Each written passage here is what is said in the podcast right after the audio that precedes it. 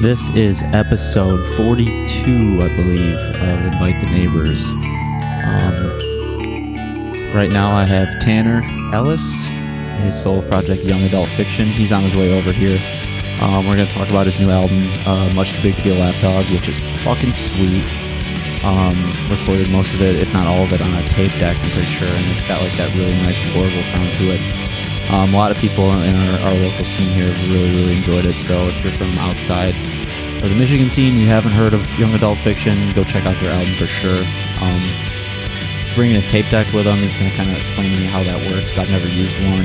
Uh, we might even throw down some tracks from my uh, my record because I once I heard that I was like, ooh, I gotta have that sound somewhere on my record. So um, he's hopefully gonna bring that over and uh, play you guys a song and. For some reason he's bringing Colin from Ship and Sail, um, who I've played about 38 shows with, and none of them were with his full band. Um, and I'm pretty sure that has everything to do with Colin Hates Me, but uh, who knows?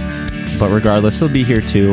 Um, and Colin's been on the podcast like, you know, 97 times, even though there's only 42 episodes because that's just the way Colin is. He's greedy. Um, but anyways, yeah, young adult fiction and Colin. Here we go. So much that we get caught sometimes. Keep going, Do you know almost there. Actually the Weeknd? Keep going. Huh? Keep going. I'm almost there. Who's the Weeknd? Is that the one without the E in the middle? Pretty sure.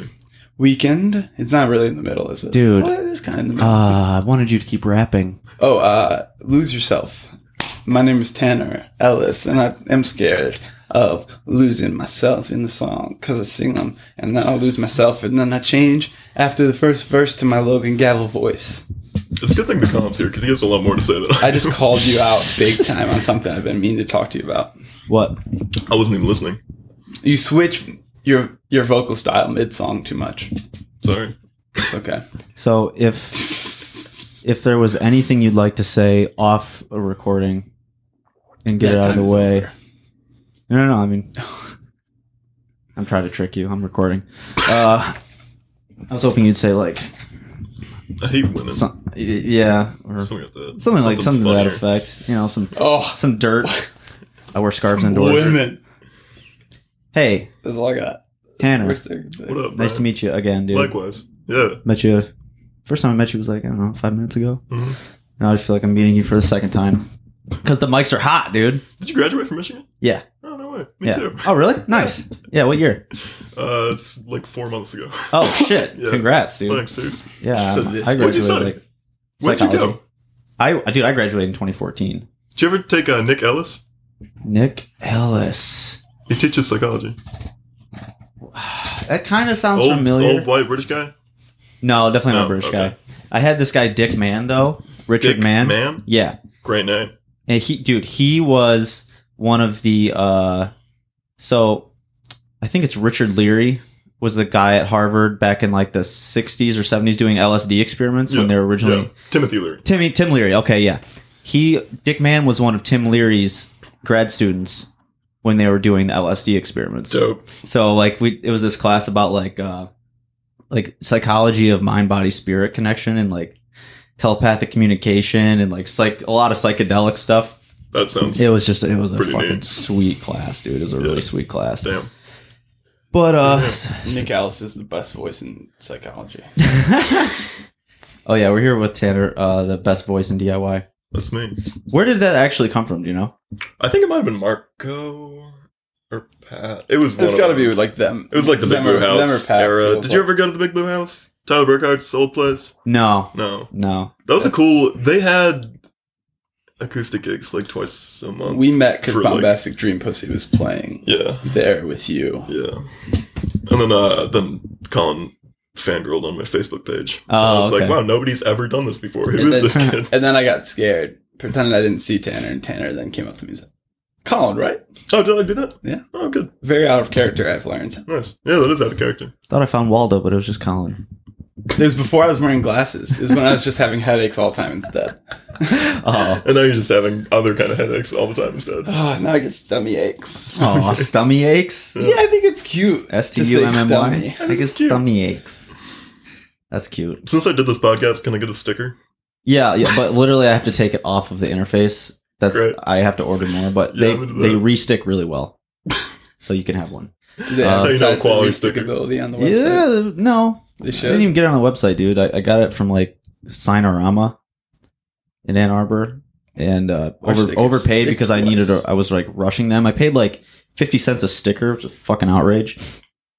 But anyways, Anyway, Anyways, I don't want to get into I want to talk about Tanner's new record because it's awesome. It's called Much M2B Too Big to Be a Lap Dog, right? that's true. That is the name of it. And it's gotten a lot of. uh I've seen a lot of praise for it. People said some nice stuff. Yeah, I was yeah, surprised. He's got some solid listenership. yeah, Since releasing it. yeah. Um, it, it's just, you know, it completely changed my mind about like uh lo-fi, like tape deck sort of stuff. Thank you you. know, I'm glad. Y- y- yeah, dude. Yeah. And it's like, yeah, I'm not trying to toot your horn too much and make you uncomfortable or whatever, but like, it, this is it's one of those things where certain records, it's like it's weird that I know the people because Yeah. it's like if I heard it, it would, I would be like, oh, I would probably listen to it anyways Yeah. and you know, and I without singling anybody out, Colin, but um, you know, no, no, I'm just not you, Colin, but I'm just saying in general, like when you have friends in bands, you'll often you'll give them like courtesy listens and things Yeah, like that, Sure. and you want to support each other, and that's a good thing. I'm not saying that's a bad thing, but like Yeah.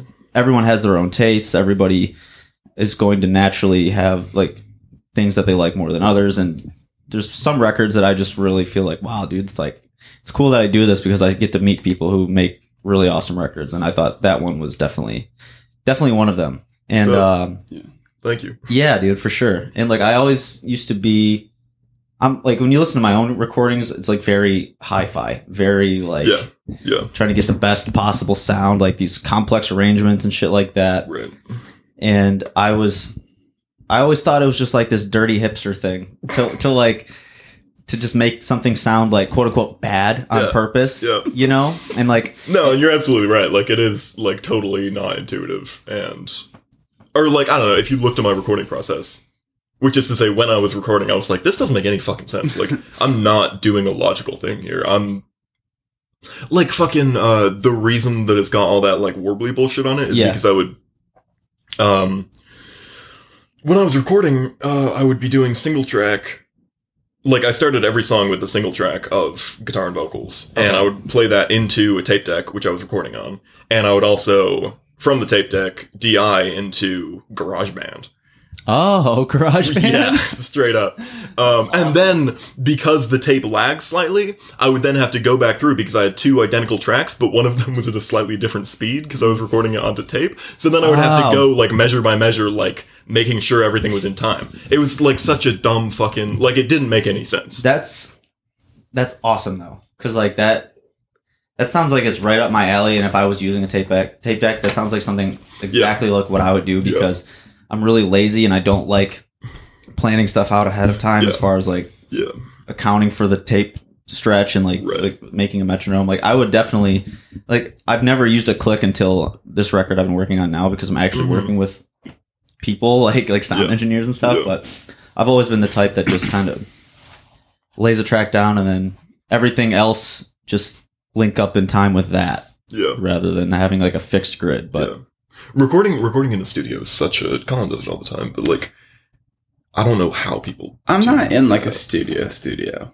No, but you like record with people. You yeah, know I record with one person who I've been doing records with for Yeah. years now, so it's easier now. But it was Yeah. it was weird, especially singing. and having having the trust Yeah. to hand like with the record that I put out, like literally nobody touched it except me. yeah, yeah. Um, which is like even like mastering and mixing and like shit, shit like that. Like that was all me. Which is one of the many reasons that it uh sounds kind of shit. It sounds kind of shitty, but in like a somewhat interesting way. Well, yeah, degree. it's it's it kind of transcends the shittiness though. right, exactly. That's- Okay, good. I'm I glad. didn't- shitty is I'm the just not word. sure it does sound shitty. Yeah, that's I the mean, thing. Like it, I, sounds. I see what you're it, it saying. sounds. It doesn't sound conventionally good. I think Yes. there's a, I think there's an argument there for for mea culpa that way, but I'm not sure that you have that on this one because you filled it out so much. But that there, the yeah, noise no, I certainly there. filled it out. But like the, There's not accidental. It doesn't feel like there's accidental. yeah, like it, it is fairly Incompetency there. intentional, but it's arbitrarily intentional. Like Mm-hmm. the thing Yeah. that I'm intending to Sure. do is not like a conventionally appealing thing. Sure. Or certainly to me, I'm like, what? Like, what? Why the fuck am I doing this? But it's- like, what it's- is motivating me to be It- this fucking dumb about it? Did you like? Because for me, like when I listen to it, the just the tone of the songs themselves, like the the mood of it all, Mm-hmm. it lends itself so perfectly with the way it sounds. Dope. I'm glad. And like I, I was curious, like if had you had those songs written and thought like, oh, this would translate well to a tape recording, or did you just kind of was it kind of serendipitous? It was so. It's always been a, or like my musical motivation has always been to just like whole cloth rip off the microphones. like, uh, do you know that band at all? Do you listen to them? Mm-mm. The Glow Part Two. Have you heard of that? No. Oh man. Okay, so this this one album, Colin knows how I feel about it, but um, like has been like my all time favorite piece of music since I was like sixteen or whatever, which is rare for me to like give a shit about the same thing for more than a couple years. Yeah, Um, but it, it, it was very much like an experimental, experimental, just like dude in a studio by himself, like figuring out, oh, if I put the microphone like 20 feet away, it sounds like this. Uh, and as a, or like, you know, just like leaning into unconventional sound and shit like that. Um, Yeah. And I always thought that was such a fascinating way of doing things. And then I also don't have, um, I don't have the confidence to or i mean of course i'm like just debilitated by self-doubt constantly Yeah, as a yeah, human that- being in the that's- 21st that's common. century um so i'm kind of using the whole lo-fi tape shit to justify uh kind of kind of like hide behind the hide, yeah, like exactly let, let it exactly let the imperfections Right. be like Right. uh like an accoutrement to the sound. I don't think I don't think that if I went into a studio that was being recorded by professionals or whatever, I wouldn't be happy with that music because it would be too perfect. It, it, it, would be sense. there would be nothing between my music and the listener, and I want some shit between my Yeah, music and the listener because I'm saying. scared. Yeah, Uh, yeah. So I just want to like throw in extra shit to like justify. I don't know. well, you know what? It it it, it all it worked out so perfectly because like I'm the glad. yeah, like the vulnerability of it lends itself to like the shakiness, the warbly. Like it, it, it sounds like it should sound. I guess like Sick. based on like the subject matter, which Yeah. we'll get into also because I'm curious about that. But Yeah. like just the overall, it ties together really well. It it feels cohesive throughout it, and there's a lot of experimental type stuff too. Like there's a lot of like breaks in songs and like weird little effects that things that you would hear on a digital track Yeah. but through like this tape deck thing Right. like that inspired me like honestly like that was something i was like oh shit dude Oh shit. this is cool. I gotta, I gotta have a sound like this on my own record here. Sick. I'm glad. Yeah, I think I think it was a really interesting it was a really interesting process to me because the only other thing that I really recorded with the intent of releasing was my first EP album, whatever the fuck you want to call it, Mia Culpa, which came out like a year and a half ago, two years ago almost. Oh, okay. Um, and that was all single track stuff. That was like me sat down. Actually, wait, let me show you the. Where the fuck's my jacket? Oh, here it is. This is what I recorded the first album on exclusively. This is oh wow. a Walkman from the '90s that my dad had at work, and I found it in the basement like four years Wow. ago, and I took it. um, Sweet.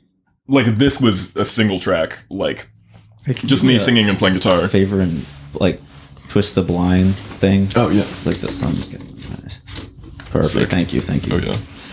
Um, so Yeah, no, but like the only the only other thing that I ever recorded with the intent of release was all just single track stuff, me singing and playing guitar. Um and so going into this new album with some kind of intent of making it of like graduating from that a little bit, like Yeah. making it more of a finished product or like more of like a like a yeah, more of a product. Um What kind of stuff were you uh were you listening to when you were writing this? Um, the microphones, Mount Eerie, Phil Elverum, this guy. Um, so the microphones are all the same thing. yeah, yeah, I yeah, three different names for the same project basically. Um, but then, but again, like a lot of um, like Jordan Mason and the Horse Museum. Have you ever heard of them? Like weird, like lo-fi. Like viscerally uncomfy music, like like Yeah. music that kind of, or you know, like Great Death, obviously. Like Mhm. a lot of their lyricism is like kind of intentionally uncomfy like Yeah, yeah. like talking about like very visceral like sex stuff they talk about a lot in like a really weird way that's like not erotic but very visceral. And Yeah, like, okay. Oh, this makes me feel weird in like a fun way. Um, Tanner loves gross things, and that's I think that's there's a lot of that on the record. Yeah. in like Jack Lantern and Yeah. things like that, where it's like spits out a mouthful of hair and like weird, weird things like that on the record. Yeah. No, I, I really, yeah, I really like. I don't think that I'm a good enough musician to make something that's just studio recorded, like nothing between the music and the listener, that I will think is interesting. So I have to do all these like Yeah. dumb, you know, like like convoluted Well, the- the- processes to like justify the music. Yeah, but the thing is, like, it go it kind of goes both ways. I feel like where someone like myself, you know, I'm, I'm probably I'm pretty good at arranging stuff in a studio. Like, I'm I'm good at like, you know, creating like these good sound like with the help of an engineer. Obviously, I don't know how to Yeah. do sound engineering, but like creating things that sound good in that in that studio like hi-fi environment. Yeah. But if I were to try and do what you do, it would probably sound really shitty. So it's like, you know, obviously being self-deprecating and humble and all that. Yeah. But uh it's like I don't think it's an accident that it's good. Like I think Sure. you there's there there's an art to it. And I think it's easy to try and do something like that and really fuck it up and make it unpalatable. Yeah. Absolutely. You know, so the fact that you're able to take these things that are conventionally right. not good sounding, quote unquote, Yeah. and make it into something that's appealing and listenable and like you can. It's not a novelty. You know what I mean? It's Yeah. not just like, oh, that's cute, like, and then now I'm done with it. It's like it, ha- a- it has re-listen value. and Yeah, stuff. I, I I struggled a lot with that fine line between like, is this unconventional and interesting, or is this just not fun to listen to? right. Um, because like there were a few tracks that I recorded for that album, and then I like left them for a few weeks and returned to them, and I was like, this just doesn't sound good. Like this is not a pleasant thing to listen to because I tried way too hard to make it just convoluted and like counterintuitive. You shortened Um, a couple tracks. Yeah, that just weren't. What's that, Colin? Get that get that chewing in the microphone. Make sure He it's shortened a couple. Num num num. He shortened a couple tracks, or at least one track. I don't know if Yeah. he did more than one, but Yeah, because uh, or the other thing is also I feel. um I mean, th- ag- again, it's the same. It's the same thing that any fucking like. You don't think someone will listen to you. Yeah, exactly. I don't want to ask. I felt really crazy about putting out a thirty-minute long record because I was like, "That's a fucking half hour that I'm asking of somebody." Like, I'm trying to get my friends to spend a half hour on this thing that they don't really have to care about. Like that Yeah. felt in and of itself like a little bit. Um, This like of course it's self like of course it's kind of like narcissistic in that way and like of course because i'm uh you know uh because i struggle with you know all, all the shit Yeah, I that think, everybody know, struggles with just it's some hard self consciousness yeah, exactly. and like it's just like it's crazy to hyper me. Self awareness sort of thing. yeah or like, yeah it- it feels it's very difficult for me to say i have 30 minutes worth of shit to say you're gonna listen to it or like you know it, it, i i'm not confident enough to say this is worth your time I can't believe it's only thirty minutes. Yeah. I just looked up thirty-one fifty-four. Yeah, you just let the the music speak for itself, though. I mean, I understand that feeling uh, for sure, and I think you know a lot of people listening can relate because we're all musicians, or we're, Yeah. be listening to this if uh, I say we as if I'm listening to it. I'm talking right now. Uh, meta, but yeah, I, I think people wouldn't be listening to this podcast if they weren't into finding out new things and into Yeah, uh, exactly you know indulging you for half an hour Yeah. and this podcast will end up being more than half an hour that they're indulging you. You know what I mean? So I right. think yeah it's it's healthy. I think you got to strike a balance because I think it's healthy Yeah. to have that, like, to not have this sense of like people owe it to you to listen. Yeah, I put in all this work, and like, how could you not right listen? You know, like that's the least you could do. right So, you know, it's healthy to not have that, but it's also healthy to like to understand that like people it's not a burden yeah that you're putting on Yeah, them. It's yeah. like nobody is doing it because they don't want to. I mean, you know, I, the, if the music's good, they'll just listen, you know. right And that Right. that that's your job is to just put something out there and then leave it up to everybody else to decide like yeah because, you know, like I said, like if if they don't like it, then they don't have to listen to the entire half hour, right you know right yeah I, uh, another thing this is not um this is only tangentially related um another thing Co- Co- colin is always trying to make me go full band which is a thing that i've always dreamed about doing but it's Yeah. also just not a thing that i feel equipped to do right now um It's only because you haven't done it. yeah no for sure absolutely but like i i don't feel like emotionally intelligent I or always say stable enough to like wrangle a group of cats it's hard dude. yeah no it's got to be nuts That's the, the way I worst feel is that if you if if it's a, if it's not wanting to turn the project into full band, that's fine. But it's not a lack of capability that is a reason Yeah, for it. sure. No, it's it's not a lack of capability, but you it are is you are more than And- capable of being like the person in a band that leads it. yeah. But also, or uh, I guess what I'm And that doesn't mean you have to make records the way I make records either. right, right. I Well, think I think that people like your album enough that they would want to just play it. Like for instance, if you asked me, like if if if you needed an intro, I would do it. You know Yeah, what I mean? right, like I would learn some shit. Yeah. Like because it wouldn't be Oh. hard. They're not complicated parts. right. I've gathered a band and approached him and ambushed him. I know, yeah, and that's the thing. Like a lot of really good musicians who I respect greatly have been like, Mike hey, yeah, like let me play your stuff, and like obviously that's so fucking flattering, and Yeah, I'm so yeah. excited about that. But also, I'm like, I'm fucking like, We played a. We I played tell a, Colin uh, that I want to hang out, and I don't text him back for three days. like, we we um we played a young adult fiction song at a fun club practice a couple weeks ago. Nice. Like we all knew the song. I don't know. did we? No, you weren't there. Oh, what It song? no you fun play? club practice. We played Run Me with Wire. Oh, Just randomly one day at practice. Just Sure. 'cause, like Jake kind of had figured it out. That's I know sweet. it, and Mike listens to it enough to know how to drum it. damn, that's super sweet. I want to hear that. You should have recorded it. yeah, it was just kind of a spur of the moment thing. It just kind of started happening. Um, yeah, but I, I think cool. I think what I mean to say ultimately is um, I'm always more interested in if I never gather a full band um, who I feel like confident with and like want to like go out and play shows with them. That's not my number one concern musically, or like, like if that didn't happen, you wouldn't. Be yeah, I wouldn't be super upset about it. You don't I- need that to be I- I'm- fulfilled, sort of thing. Right. I, I'm mostly the thing that I'm most interested in doing is making a thing like like making a product, like making an album Yeah. or making a song or making a sound that I think is interesting. Like that's always going to be the ultimate goal. If I don't play that many shows or like if I don't have a band, I'm not super concerned about that. Just do it That's obviously yourself. a thing that I would love to do, but like mostly I just want to be in my buddy's basement and like Yeah. making weird noises and then like posting online and if somebody listens to it that's sick That's cool. um, and you? and supplementing that with acoustic shows and with just solo shows and stuff. Yeah, is I the gotcha. thing that I love.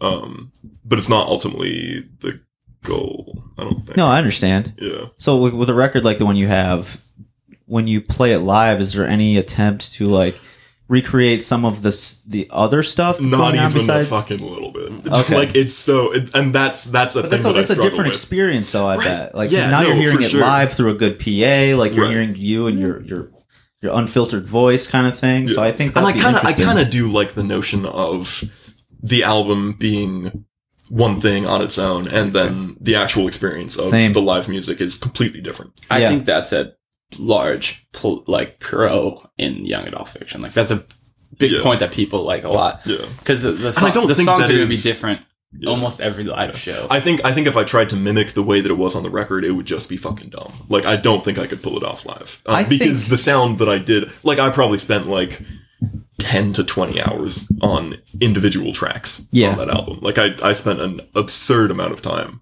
on each of those tracks, and there's no way that I could accurately represent Yeah. that live. So what what I think is I one I wouldn't want you to do that Mhm. as a as a listener. You know, Sure. Um, what I would think would be cool is if you did something easy, much easier than that, but just like had like maybe like a, a tape deck playing or like something to create atmosphere Yeah. around it. Yeah, Like something that's so it's Like still a a different experience Yeah. from the record. It's not the same thing, but it adds like a, a whole other layer. So like the the live performance, you know, has these layers that Yeah. aren't on the record. So you're getting even more. Right. And yeah, I think um actually the reason that I got um so most of most of the record I recorded on this like single track like Walkman cassette recorder. Um but then some of it I recorded on a four track Tascam. The reason that I got that four track Tascam is because I saw Tyler Floyd play Yeah. an acoustic Parkway show like two or three years ago at this point, and he had um a four track Tascam just like on a Doing droney shit. Yeah, doing Yeah. droney shit, just like doing like wind chimes or like birds or Yep. whatever. Um, and then he was just you know like playing you know just beautiful acoustic Yeah, music, and yeah. he's just got such a perfect voice and all that shit. Um, but like that was. That was really cool, and I could see myself doing that. Or even like early Nest Lake shit, like early Nest Lake shows. Yeah. when it was just uh, when it was just I called him Colin Chandler and Yeah. Chris. Like they would have just like tapes they found in their parents' basement, just like, Yeah. you know, running in the background, and then they would like fuck with like the levels and whatever else throughout the song. But like that kind of stuff, I can definitely see myself doing. I just don't know how yet. Yeah, uh, dude, I'm, I'm with or like there. it's even like I, I like I fucking forget to bring a guitar cable to a gig. like there's no way that I'm going to be able to hold myself accountable to the point where I would actually be showing up with a tape deck and the cables and a power. You know, like there's just too. Yeah, I don't trust myself. you just got to get like a like a like I like for the podcast for example, like I Mhm. have a dedicated bag that's Yeah. just mobile podcasting Yeah. stuff so that Right. when I go to do an on-site podcast, all I got to do is put my computer everything that you see right here Yeah, except for that mic, I, I just put in that bag and there's already other cables, there's already other right, right. like tabletop mic stands and stuff. yeah. So I think you're just being lazy. Dude, No, yeah, you know? absolutely. I super am. And one day, or you know, I'm excited. I'm excited. from one lazy person to another. Right, about, you know what I mean? But I think you know I'm I'm excited uh, to to play the Blind Pig with you. yeah, dude, I'm Coming looking up. to that a lot. Colin- I've never played the pig before. Really? I've never really played a venue before. Really? I mean, not like Kinda. Kinda not really, yeah. yeah. Is what I meant to say. well, I'm excited to hear out what it sounds because the sound system there is really good. Yeah, it's gonna be weird being on like a stage. Stage. I've never like stood on. Stage. Yeah.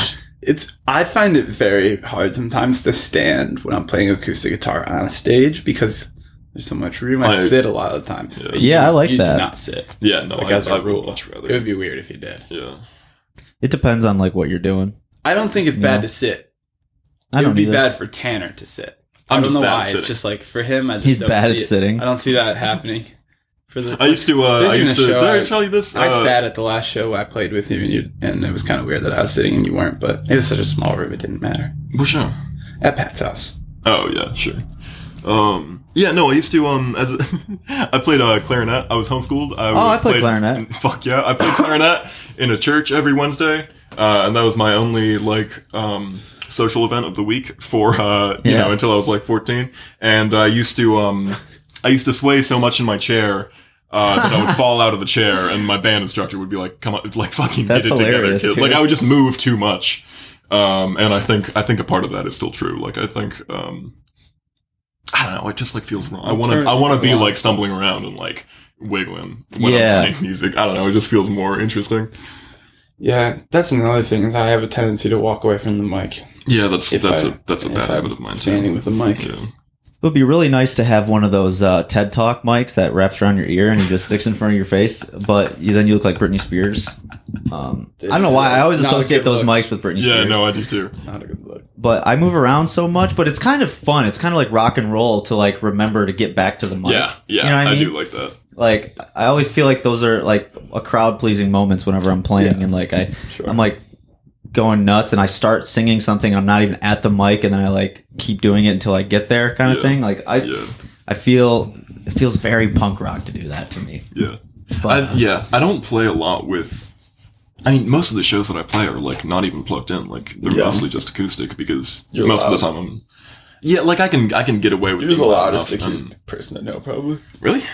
Um, b- besides the people that are like, um, that are doing their full band emo stuff Yeah. as an acoustic show, Yeah, because they'll be sure. loud. But like for Right. people who just play acoustic music, you're pretty loud. Yeah, true. I think you have a deep voice, so it'll probably. You play hard too. Yeah, Oh yeah, that's good. Got to play hard, dude. gotta I play very- I like soft. dynamics. I like when I play completely different on acoustic than I do electric. But Yeah, do a lot of finger picking on on acoustic and like pretty stuff, and then electric. I just I strum way too hard. I always break strings. yeah. Relatable. I Every every fucking string on this guitar is from a different set of strings. A couple of those are electric strings. It sounds like shit. It Holy sounds really bad. I, I haven't have another string. acoustic down there we could probably use if you want. Uh, yeah, I mean maybe. that's kinda Well, as baby, soon as I tune this up, we can figure out if it like actually sounds decent. If Yeah, not, I'll He's definitely been take that's it. that's fine. like this. I've used it since then. Yeah, it's not good. It's so, fine. so fine. um, I want to get a little bit on your record a little bit more, and then we can probably talk about the compilation stuff too while you're here. yeah, whatever. But um, so as far as like content or like uh, lyrical content, Mm-hmm. is there like a theme? Is there a concept behind this, or like what kind of stuff are we talking about on this? Um, we're talking about. Oh man, that's like the one question that I should have prepared for. Um, I don't know. We're talking a lot about. Um, that's the same thing. I mean, to the extent that you're comfortable. Yeah, no, absolutely. Um, or you know, just because uh, it's a funny question to answer because all of the stuff um, that I write about is so inherent in my life that it feels very natural to write about. And then when I take a step back and look back at it, I'm like, what? The, what the fuck am I writing about? Like, clearly this is like a meaningful thing to me because it is so natural that I am putting it into words. Yeah. Um, but no, I mean, I'm uh, writing about just having a, a hard time in like life and society. I don't know. It's like how fucking weird it is to just be a person who goes to school and goes to work and like has friends and like just like how like an objectively normal life is still so fucking weird. Yeah. Like, like I get that. I don't know. Like I sometimes I like I I just like overthink myself into thought spirals about totally mundane things, and then it's like semantic saturation. It's like if you say the same really word over it. and over again, I it really loses get it. meaning. I Like if I like- think too much about the same thing, all of a sudden it's just like it breaks down into its parts, and none of them like seem to fit Yeah, together anymore. And yeah, I'm like, dude. what the fuck is this? Yeah, I get. uh I was just researching this the other day because it happens to me every so often. Like when my anxiety is really high, I get like derealization, like depersonalization stuff. Yeah, exactly. And I think that's kind of what you're describing. yeah, you know, exactly. like all of a sudden nothing feels real. Mm-hmm. Like the worst that's ever happened to me was like having like a full blown panic attack, and I, I was, I thought that like everything was. I got going down this rabbit hole in my mind, like. What if this is just a simulation? You know, like what if what if I'm the only thing that's Colin real? and I were talking know? about this yesterday. Everything is equally as meaningful if it's a simulation. Well, the thing is, it's like, what if it's what if it's just my simulation in that when Yeah. people leave, they're not there. They're only there like when I perceive them. Kind with of thing, you know? or whatever. Yeah. Yeah, and it was just really. It, I if went it college. fucked with me, and it was like five minutes. I broke. I mean, it was just a just a panic attack. You know what Yeah, I mean? It was right. actually a mild one in, in comparison to. I love uh, talking about that stuff. I had my first Yeah. rarefied panic attack uh, a couple weeks ago. oh, really? Congratulations, dude! Thank you. Welcome to the club. The fact that it's your first is I know, dude. I was surprised too. I was like, I, oh yeah, I don't know. Took a while, or you know, but and so and another thing that I, w- one of the big reasons that I started writing music is because until I was like 18, I was like, I'm the happiest person that I know. Oh, and wow. then when I was like 19, I was like, oh shit, I can't leave my bed for like a week. Uh, Yeah, no, funny. yeah, no, I, I did not. how old are you now? Like twenty two? 21. Okay, just graduated. Um, yeah. But no, like I, I really, I never even considered that I had, that I could have, like,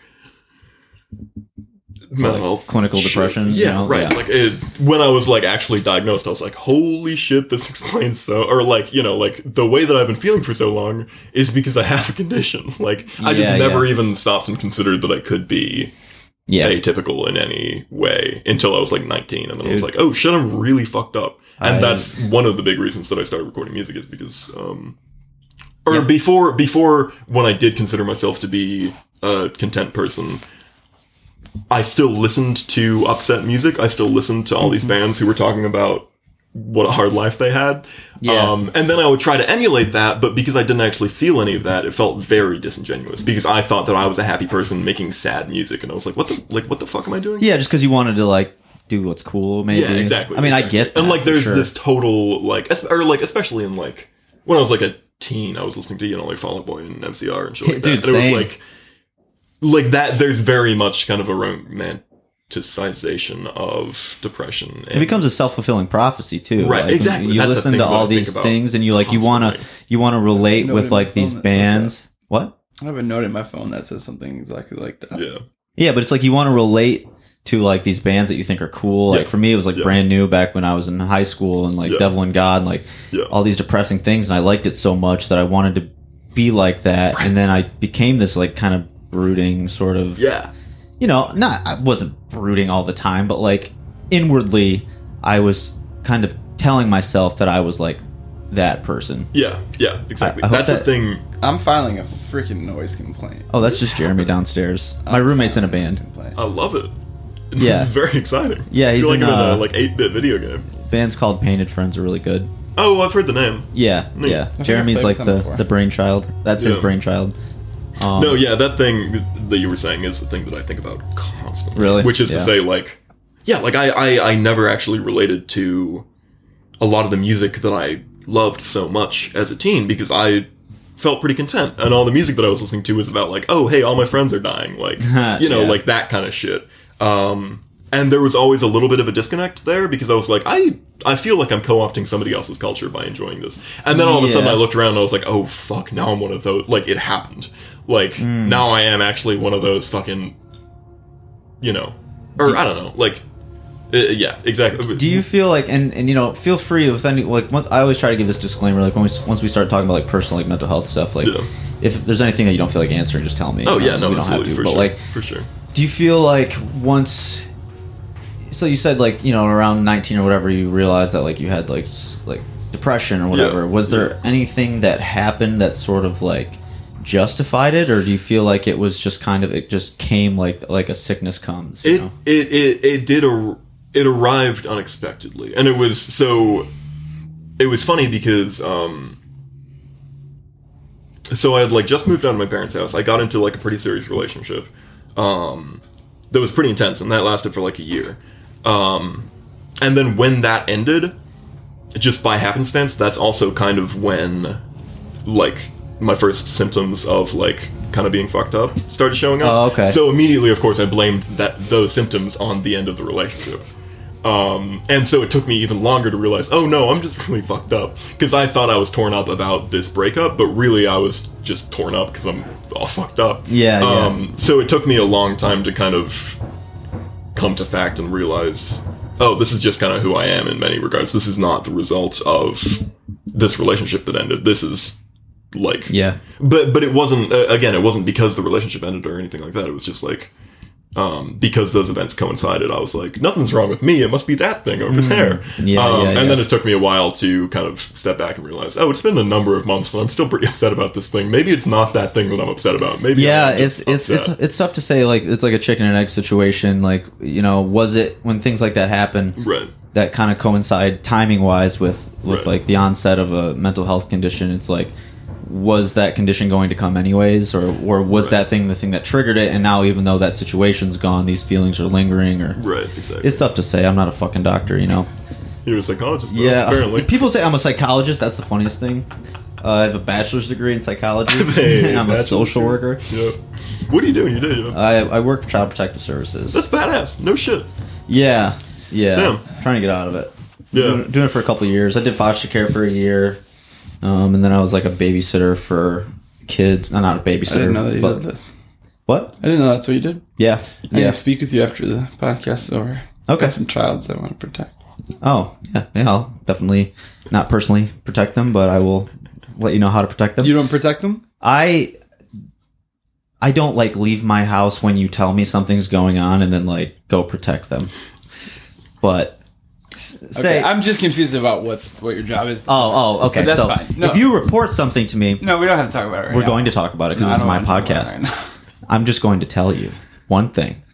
If you report something to me, I'm a mandated reporter, so I have to call Grand Rapids the, the intake and give them the details, or I can give you the phone number and then you can call and give them the details. That's how it works. Um, but I'll explain more after this. Uh, but I, if I were to do the protecting, when I do the protecting, it's like I'll get a, a complaint assigned to me. Like someone will call in saying like, "Oh, so and so is doing this to their kid allegedly." So then I go out and investigate. I go out talk to the kids, talk to teachers, talk to parents. Really? Yeah, yeah, yeah. damn dude that's an intense job Yeah, that's why I'm trying to get out of it. I, I believe it, yeah. Like, but I- I, I, yeah, no, I, I admire that you're able to even do that for a little while, though. Well, thanks. That's crazy, yeah. Yeah, I mean the novelty of it is one. I off. work And at a I, I feel bad. si- I let kids play sports. You what? I let kids play sports. You let them? yeah. They like Sometimes. they bring you money. Only if like, they "All right, ask two weeks there." in advance and give me money, but yeah. Yeah. Aren't you like a basketball coach or something? no, I'm not a basketball coach. Not yet. You'd, you'd be a good basketball coach, though. I would not be a good basketball coach. I didn't nearly know enough about basketball. This is Colin coaching basketball. Take a Have you talked to Colin about basketball? Take a lap. Yeah, It's Brian. fucked Brian. Brian Yeah. is someone who is is is more of a sports fan than most. people. I'm yeah, I'm a giant sports fan, but Yeah. yeah, I'm not big on the NBA, but I Yeah. kind of like peripherally pay attention. But if you if you like pro sports, you know a little bit about the Yeah, NBA because yeah, yeah. they're the most dramatic of those pro sports. yeah, They have I- headlines all the time. I'm like my biggest ones are college football, NFL. I used to love hockey, played hockey um for like the first half of my life. Yeah. And uh baseball, I just kind of know what's going on. You know, I I I kind of know what's going on in all the major sports, but Yeah. the ones I really watch religiously are like college football, college uh basketball for Michigan and then like NFL. Yeah. Giant nerd. Giant nerd. But uh I love a good stat nerd. But yeah, okay. So just and so with the record too, um, are there any songs that uh you I mean are there parts on the record are you satisfied with all of it or when you listen to it are you like me where you're constantly picking it apart Of or- course. Of yeah. course. Of course. Are there are there things though that like is there I hope that there's enough that makes you feel satisfied though. Yeah. No, there is. And like this is like I am like genuinely proud of it. Like I'm I'm happy with how most of it turned out. There are moments on it um that I don't think I did well and I would change if I did them again. But mostly I'm just grateful that like I actually finished it. Um and like Colin's a big part of that. Or like, you know, like Colin um the record would not be what it was without Colin just like because uh, I would just send Colin demos and he would just like nod and say like yeah this is good and like Oh, without okay. that feedback um as menial as it may have been like the record would not You kinda need that, out. though. yeah I absolutely Yeah, like, you know, survived and- on that in many ways We are talking about how this record has made you, Brian, like um l- appreciate this kind of music more. Yeah. This was started to be created at the same time that I was starting to listen to more pop music. Okay. um, and less of stuff like Tanner's. Even though I never really like listened to a lot of the stuff that Tanner is really into, I do like some of the same stuff, and I always have an appreciation for it. But I wasn't listening to it, and at the same time, he's sending me these tracks, and it was really making me like appreciate. It. And I've I've demoed significantly more of my own music in my room because of this record and hearing this record um, just continuously doing more of me like messing with my keyboard and stupid instruments and tapping on stuff yeah. for percussion just because I saw I didn't see I heard what Tanner was doing was just asking about it and I felt like uh, whether that's the kind of music I start making or not it's a good way to encourage myself to practice and a good way to expand Yeah. my ability a little bit It definitely, yeah, it definitely inspired me to want to like diversify my sound a little bit too, and uh, and just because I, I am going to incorporate tape recorded tracks into like a digital Yeah. song and like have like a mix of like that warbly sort of like lo-fi with like an electronic drum sound and like weird Yeah. big reverb vocals over top of it maybe like you know but i just think like there's so much cool stuff you can do i don't know it really inspired me I think um I think it kind of bums me out in many ways when I hear or this is this is a bad way of framing it, but whatever. Um I think I think it sucks when people write amazing experimental music but then record it in an extremely conventional way. Mm. Um because I think I think the actual process of recording something can be just as involved and just Absolutely. as interesting as the writing process and like the stuff that you're writing. Um, and I w- or like you know like why I always like I always just want um if I'm bringing an element to a song like if I'm like oh I'm gonna like put a synth track on this song or Yeah. whatever like I'm gonna like turn the synth up really loud and sit like 20 feet away from the microphone the first take or you know I'm just gonna like Mhm. do a bunch of like weird experimental shit like for like four or five tracks to figure out like yeah what sounds interesting and Yeah. like what makes it sound kind of that's or like something a really big thing about this guy um this band the microphones that i love so much um like a factor of their music that really inspired me is you can like kind of picture the room that it's being made in because you can Mhm. kind of hear spatially what's going on and like you can hear somebody like walking and like bumping into a drum Yeah, set or always cool. something and like i love music where you can feel this space that it's coming from Yeah. in a way. Like I'll do weird shit. Like I I recorded this little uh intro song for an old EP that I never really released, but like I recorded vocals with a Sennheiser guitar amp mic Mhm. just to get it to sound Yeah, weird and I yeah. turned it up really hot hmm so that I could it could hear me like moving stuff around on the desk and then Yeah. like I just held it really close and just like did a really quiet whisper vocal into it. Yeah, It's just things like that I really enjoy like taking microphones that should not be for vocals but it gets the right sound for that part sort of thing. right. Yeah, exactly. Yeah, I, I- I love that kind of shit, and it's it takes kind of like an artistic frame of mind to to be able to look at something differently. You know, Yeah. And I think uh, that's another reason that I'm kind of scared to record in any kind of like studio environment is because um, any sound engineer who was working with me would just be pissed off constantly because I would just constantly be doing this, or you know, like like um, Well, it depends, dude. I That's why you think pay for time, not for tracks. I think it really depends. Like if you have a clear idea of what you're trying to do, yeah, and you but find I the right person. I don't. Well, you know that's fu- it's funny you mentioned that too because like talk a little bit about my own experience because I'm recording a record right now. yeah, I kind of like I have an idea, okay, of what I want the songs to be, and I have the I have like the guitar, one guitar part all like fully figured out, and this is how I write every single song. yeah, And then I have I'll work with no other drummer to write the drums, and then we'll get the drums and the guitar. But everything else in the vocal melody, the main vocal melody, yeah, everything else gets written like on the spot right, in the studio right, like it can be frustrating because I'm sitting there like playing a bunch of different parts to try and figure it out. But I like the idea that like the record is going to be like a picture of how I was feeling at the time. Right. Like it, they're not these parts that are like thought of in advance. It's just like whatever's happening right then based on the equipment that's there, yeah. you know? So it's, I think I think there's something really valuable about that too. I think, um, at least in my experience, I realized that um, because I write so much of the song during the actual recording process. Yeah. as as you were saying, like it's probably a little bit less intentional than it could be. Which is to say, I could write those parts ahead of time before I actually sit down and start recording and figure out something that I think is a little bit more musically admirable or whatever else. Yeah. but I think there I is still something. don't do that. Yeah, I still write it in the studio. Like I, I basically,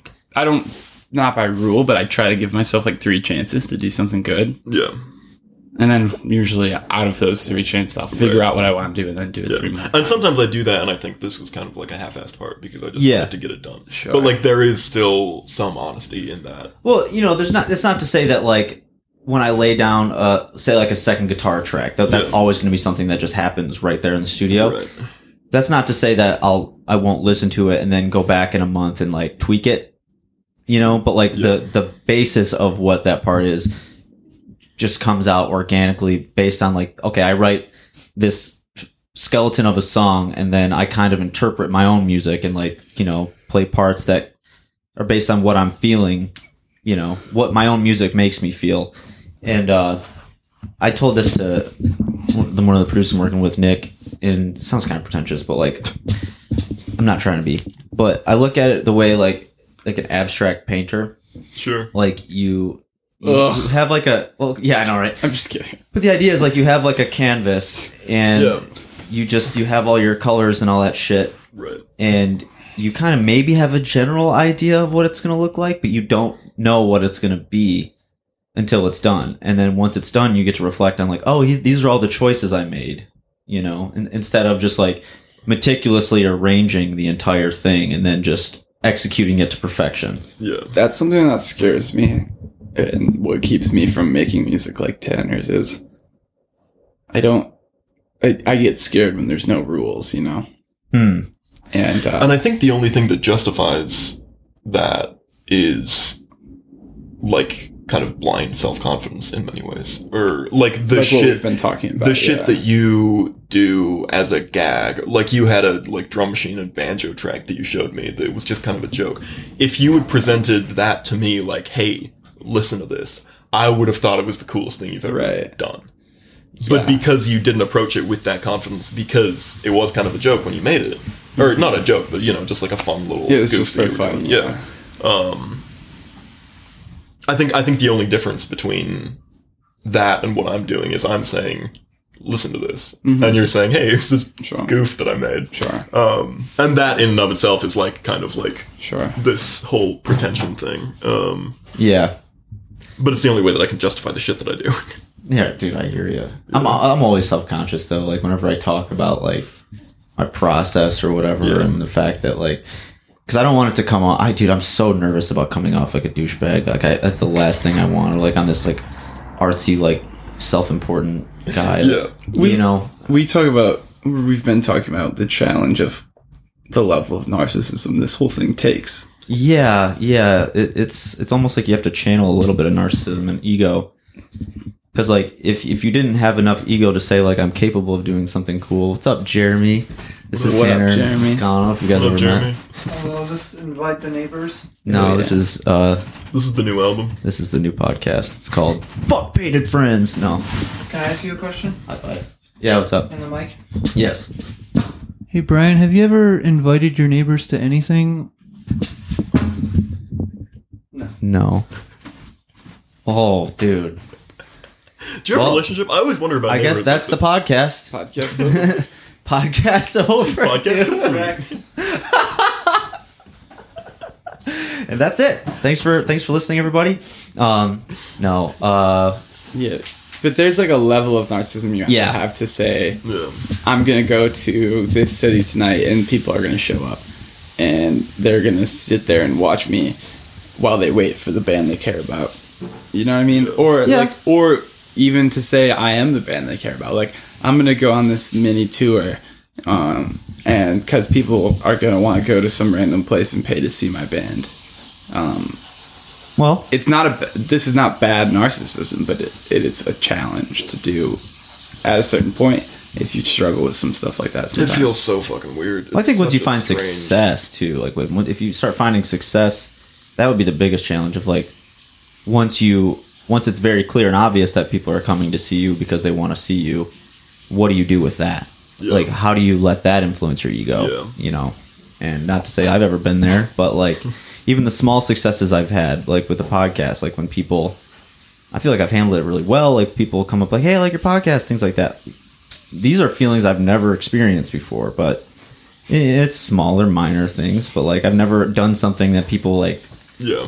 openly liked. It's, it's just weird. Re- receiving feedback on a passion project from a stranger Yeah, is yeah, a really yeah, exactly. That's exactly because, Like you feel like you put like your most intimate emotions and thoughts into that thing, and then an, a person that you've never met is experiencing it and getting anything out of it. Yeah. that's a very like that's a huge fucking privilege, but it's, it's, It's not a thing that. I can wrap my head around. we Yeah. were together when the album got released and we like hung out and we were listening to it and people started tweeting about bo- the last track boycott december Yeah. like 35 minutes after it was released meaning Yeah. that they had just spent the last 32 minutes listening Yeah, to the record Sean from midnight Sean is like the There was a few people, and, like, I just- person I've ever met. I think like that's such a hard thing to be like. Not only did you try to do that, it worked and it happened. Yeah, people yeah. No, that was a really cool moment. That was really.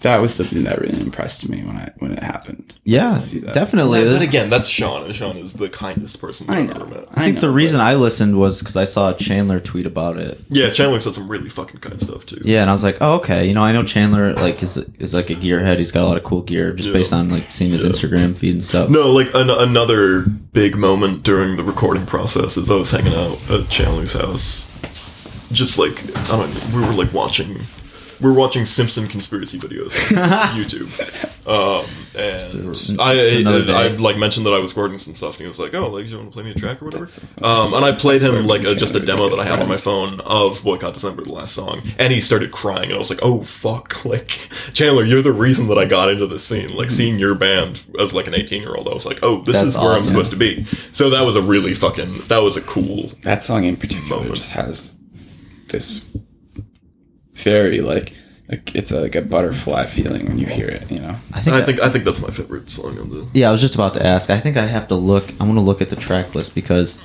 uh, I can't play that song. I don't know the words genuinely. No, no, it's I've fine. never been able to play that song.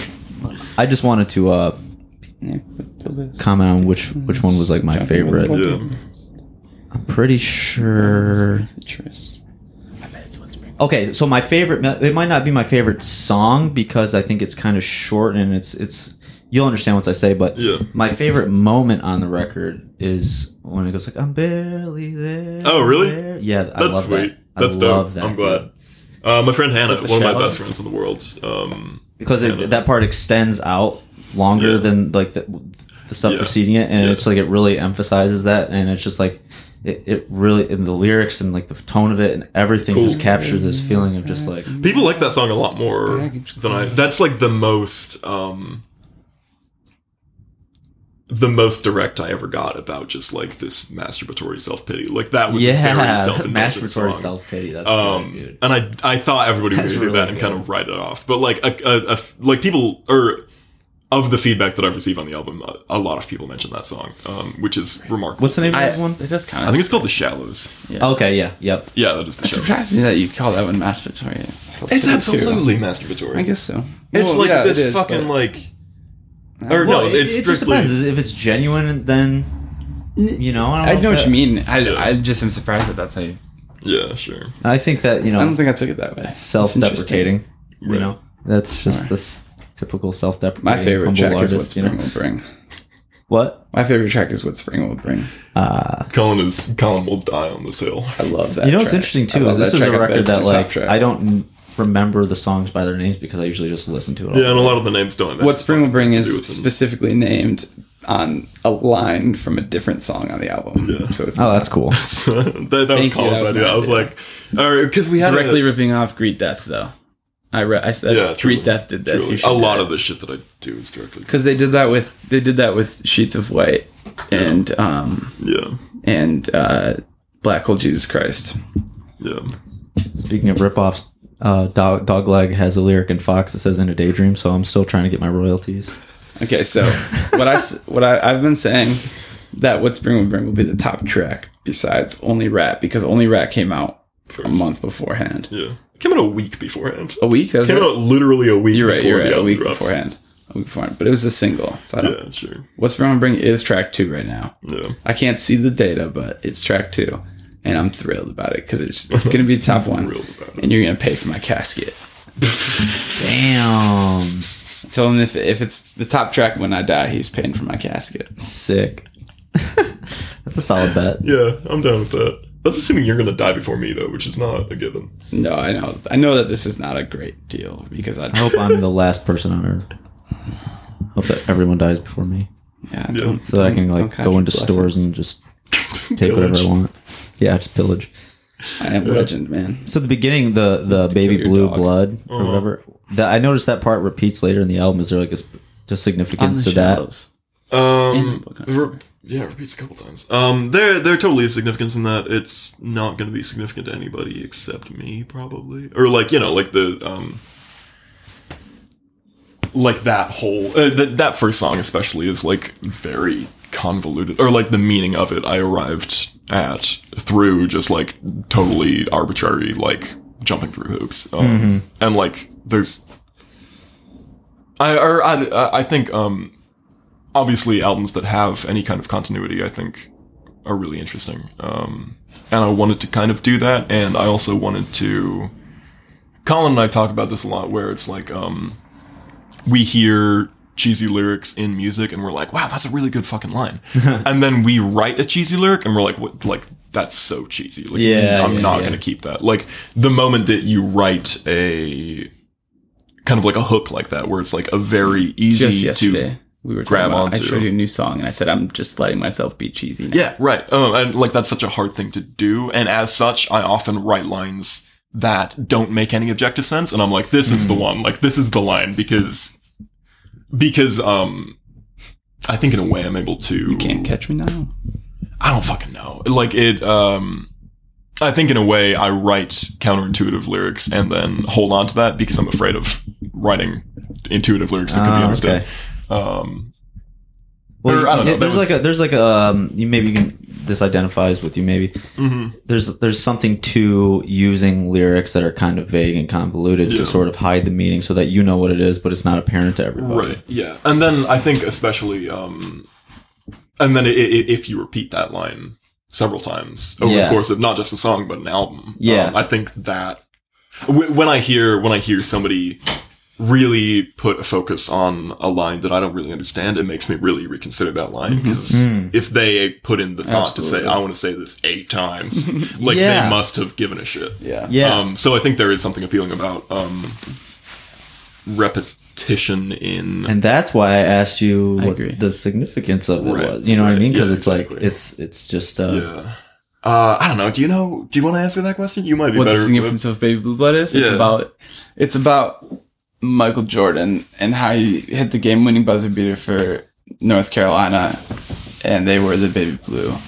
They they wore baby blue and Tanner loves uh, UNC yeah, all of and is Michael true. Jordan. really. No.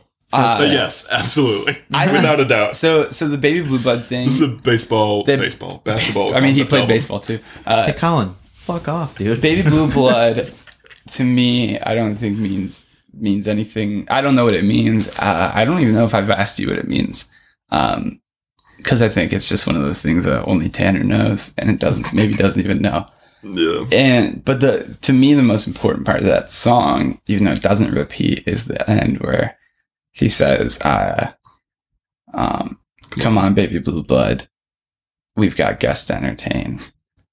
Because it's like this weird setup for the album that's so yeah, he loves fancy things and it's like setting up for this like wolf of wall street party or this great Yeah. gatsby great gatsby is what i think of the Yeah. most because i have this weird thing against wolf And of I'll- wall street but it's like a very great gatsby-esque thing to me and i don't know um You- you he kind of comes back to that i'm the only rat in new york city as yeah. well You don't listen to the National at all, but they do that a lot. Or like Young Ritual also does that a lot. We Young Ritual does that a lot, Um, and I- where it's this kind of like play glamorous, like Mm, kind of like, yeah. Or I don't know. I think I think there's put on a something s- a, suit and tie. fairly base about that, but also very appealing. Um, or like it's such a, or like I talk a bunch about like cocaine on the one track. Um, and it's just because it's such like an easy image for Mm-hmm. that kind of like we wear suits and we spend all our money on drugs, like Yeah. that kind of thing, where it's like so it is a, abruptly. it's a classy drug Well, I can, in- you know, in I'll give you my literature. interpretation of it. I like to ask people like what their thing was, then I'll give you my. Mhm. So, just you describing all that the album as a whole covers these concepts of like it it being weird in the world and how and you know that along with like these fancy type things and Mhm. but beneath all that and I- which i which is why i love that baby blue blood repeats throughout that is it that phrase in particular makes me think like boiling beneath the surface of all of these things is is like um something childlike Yeah. you Yeah. know like Yeah. baby blue is like this this Mhm. color that you see it just like it's very childish it's very like Yeah. naive and vulnerable and I so like you that. like your blood like the, the the thing that makes you you or not you know the thing like coursing through your veins is like Yeah. this childlike sort of like vulnerability fear sort Yeah. of like uncertainty you know like Oh, helplessness about me. So yeah, and I think I think another reason, like that whole a- album, is in many ways kind of, um, or I in many ways I kind of approached it as like a letter to a person, um, and so like repeating that your like re- repeating that individual that I'm talking to over the course of several songs kind of made it feel maybe a little bit more cohesive in that regard regard or like um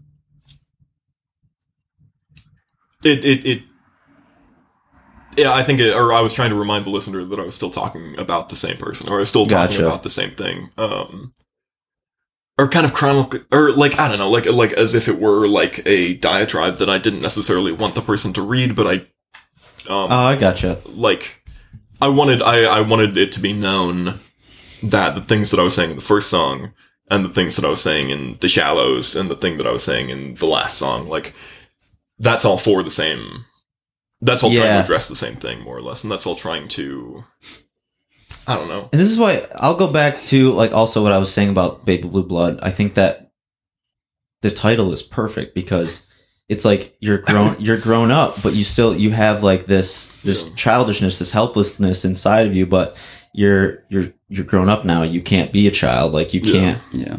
You know what I mean? Like you, you, you can't, Title the record. you can't, yeah, you can't like go crying to your parents all the time. You know, you can't like, you have to help yourself. Like you can't just like assume the fetal position whenever things get bad. And that's, it's Yeah. very hard because there's still this like this childlike vulnerability inside. Yeah, and I love, I love, I love musicians who can accurately, um, kind of convey that feeling of being small or like feeling Yeah. small or feeling feeling unequipped, feeling. You love to talk about your size. Yeah, that's true. um, Well, I feel like, It's very nostalgic. The whole thing to me is very nostalgic. yeah, it is. yeah, From th- front that, to back is yeah, is a big big wall of nostalgia. Yeah. To me, it, it feels like talking to um, a younger version of yourself or something like that, or um, or you know a partner. That's kind. Thank you for saying that. I will, uh, I'm gonna hit pause real quick. yeah, I gotta use the bathroom, run upstairs. Um, when I come back, we'll set up mics for the guitar and stuff. Maybe cool. get a little song action Yeah. in. I'm Are you, down. are you guys in any sort of like time constraints or anything? I don't know. Sweet. I have to be home by like six thirty. Oh, okay, sweet. got time though, yeah. All right. Hello, uh, my name's Tanner. This project's called Young Adult Fiction. I'm here with Brian and Colin, and I'm gonna play uh, two songs real quick. Uh, the first two songs off my new record, which is called "Much Too Big to Be a Lapdog," out everywhere now, which is to say, like a month ago. For the rest of time.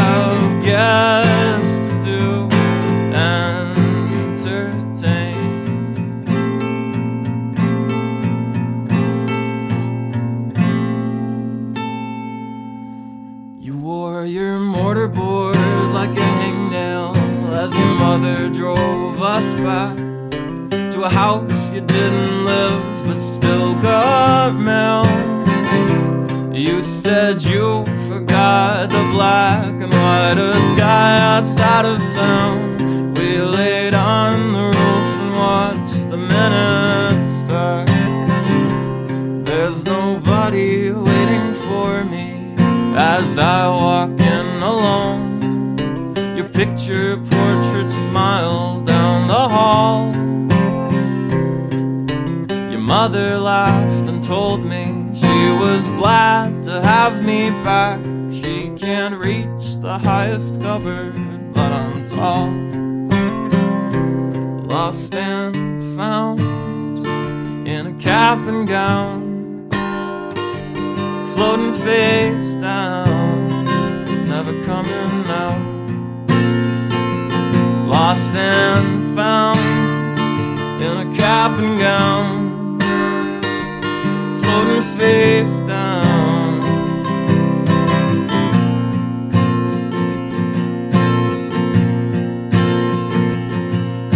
So take apart our our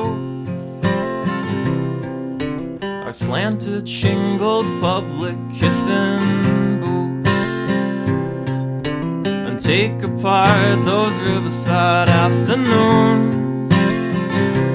Tail chasing conversations about the blue. And take apart those cigarettes we smoke. How our aviary lungs filled up vapor eagle ghosts And take apart the cafe by the church Where you looked me in the eyes and asked me to show you where it hurts.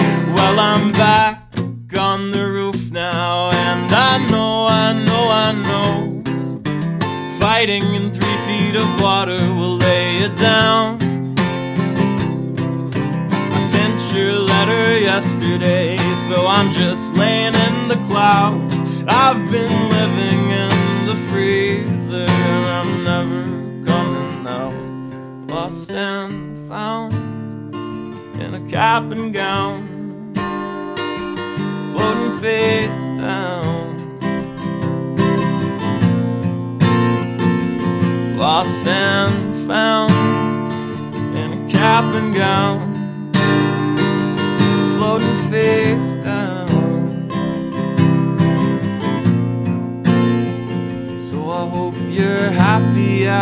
a kid playing with a hose. I hope you're loving with the love you've never known. I hope you're happy as a kid playing with a hose. I hope you're living with the love you've never ocean, ocean, ocean, I will beat you in the end. I'm gonna lay down in the dark park and never walk again. Ocean, ocean, ocean, I will beat you in the end. I'm gonna lay down in the dog park and never walk again. I'll never walk again.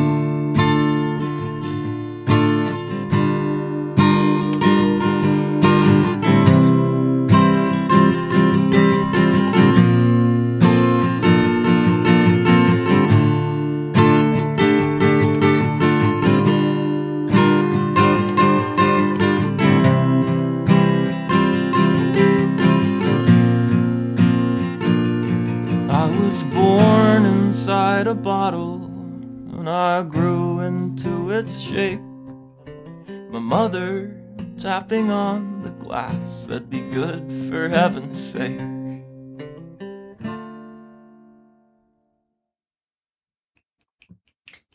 Cool. Well done. That was awesome, dude. Thanks. That was That was fun. Neat. God, I love that song. Yeah. That was cool. Oh. Okay. Yeah. The sorry for anybody listening on the podcast right now. Uh, well, in the future, if the the levels on that are a little screwy because like at one point you got louder than Yeah. the original thing. I'm sorry. But no, I was adjusting the levels as we went, so it might sound a little Yeah. weird, but Like I said, dude, if It was fucking record awesome. The studio, the engineers got the, it it was it, it yeah it was it was great. That was that We'll was really. We have a good amount of uh, a fake documentary with Space Cadet and, and Chip and Dale. Really? Where they keep asking me questions about Casben and I get mad and they go, We'll fix it in post. And we just keep filming people and go, We'll fix it in post. that that sounds like a John Mulaney joke. but That that like- that maybe isn't a John Mulaney joke. Everything I do sounds Yeah, like a John Mulaney it's joke. That Somebody was tells me, like, awesome. Trying to smoke. Yeah. I would do that. That works. All right, let me. uh I don't smoke, by the way. If you're listening, Dad, they do. Don't put that part on. Yeah, no. Okay, take two of wrapping it up. Um, yeah, we tried to wrap it up just now, and it was really stupid. Take two. We talked all about words with friends for like 30 to 40 minutes. Yeah, this is this is re- it was it was uncalled for. Um, anyways, thanks for coming and performing. Yeah, and- thanks for having me. This is a treat. This is such a weird fucking thing and super cool. Yeah, weird as in like you just like don't know what to expect. yeah, or I, I don't know. It's just like an interesting. It's it's a really neat medium that I feel like a lot of people don't get. to Tanner likes to use themselves. adjectives that don't give you any clue if he means good or bad. that's very true, dude. He does it all the time. That's really. I sent yeah. him tracks and he's like, "That's wild." That's something I've I've noticed like today. But mainly he was talking about his own music, which I get. Yeah. But um, but yeah, if you want to uh plug your shit, just let Yeah. people know where they can find everything. Yeah. Um, I don't have anything to sell you. I don't have any like merch or anything yet. I don't even have fucking tapes of the album yet. Uh, that will happen before too long.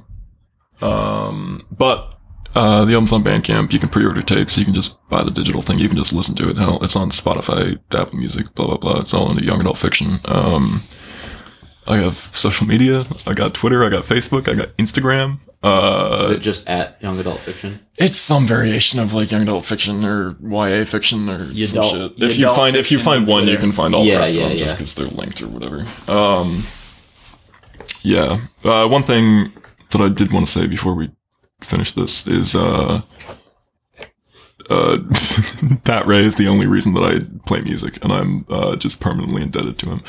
Um, and he's never going to listen to this podcast, so I can say that. Yeah, yeah. Uh, no, but that's that's real. Like he he put me on my first bills. He he was the first one who ever saw me. Oh, that's um, cool. who played shows, and he was like, yeah, like you can do this. Like this is like a thing that you should keep doing. Yeah, Um, he's he's a good guy. He keeps hooking me up too. He'll like maybe like once a month I'll get a message from Pat saying like, "Hey, can you play the show?" Mm-hmm. And I'll be like, "Yes, Pat." yes, Pat. It's it's it's yeah. Changing the name of my band from In a Daydream to In Pat Ray's Dream, but we're gonna we got I have lawyers to have to discuss that with. But It is. Uh, I, I mean this with all sincerity. Like No, seeing sure. seeing Pat like play. No, like play shows and book shows like really gives me hope for the scene because a lot of people only book shows as a way of networking or like and even that like that's that's fine that's cool like as long as you're booking shows for whatever reason like that's badass. But seeing Pat like if Pat books a show and a touring band is coming through and he doesn't get the turnout that he originally wanted he'll like reach into his wallet and pull out like 60 bucks and put it in Yeah. the tip jar and not tell the man like it's not about that it's not about Right, that right, he's just like genuinely like this is like a thing that needs to keep happening and I don't need to be like visually responsible for that, but I'm like I'm going to support it. And Yeah, it's, that's it's pretty fucking remarkable. that's really great. Yeah. Anyway, that's the yeah. I just want to jerk off about Pat Ray for a little while. Um, You know, I'm sure I agree love with all the that. stuff you said. Yeah, I love Pat. He had a. I don't know if you ever listened to his, I his did. episode. I did. Yeah, that was a fun time. Hilarious. Like we had never hung out really. really, Yeah, that's like, funny. No, your chemistry was killer. It was Yeah. really funny. Yeah, we were just like, oh, you love bits too. Yeah, Let's have one one bit for an hour and a the half. whole podcast. Yeah, but it's like I love podcasts that go like that. Um, yeah, exactly. Like there's like a rhythm of you you know that each other are genuine and you can weave like seamlessly in and out of like jokes and Mm-hmm. Yeah, serious yeah, jokes and serious yeah. without ever really losing the message. But yeah, I think that's really important. Okay, young adult fiction. Uh, come see them play with my band uh, and Pursuer and Andrea Doria and Benthos at Blind Pig on December twenty eighth, Twenty eighth. Yeah, Ann Arbor. it's gonna be dope. Baby. It's my first like real venue show. What's up? It's gonna be sweet. And then one more thing, uh, my band in the, the podcast for the fiftieth episode, um, this Saturday, December twenty first, down at the Summit Shack with uh, equipments, their EP release show, Origami Angel, Oh, uh, Cheem, and Parkway in Columbia. So That's badass. Five bands, podcast in the house, Summit Shack, Bowling Green. Hit it up. All right. Thanks for listening, peeps.